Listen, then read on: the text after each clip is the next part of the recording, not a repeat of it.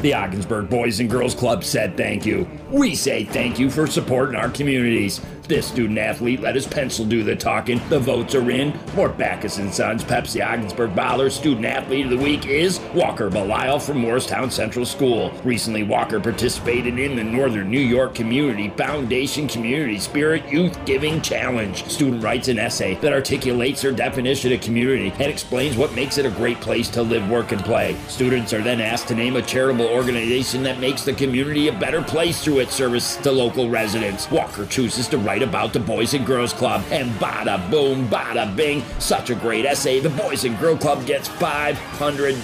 Ka-ching! Walker has been a member of the club for many years and really enjoys participating in the Spring Basketball League. Congrats to Walker Belisle from Morristown Central School. He will receive two slices from Cam's Pizzeria, and deservedly so. Our Mort Backus & Sons Pepsi Ogdensburg Ballers Student Athlete of the Week.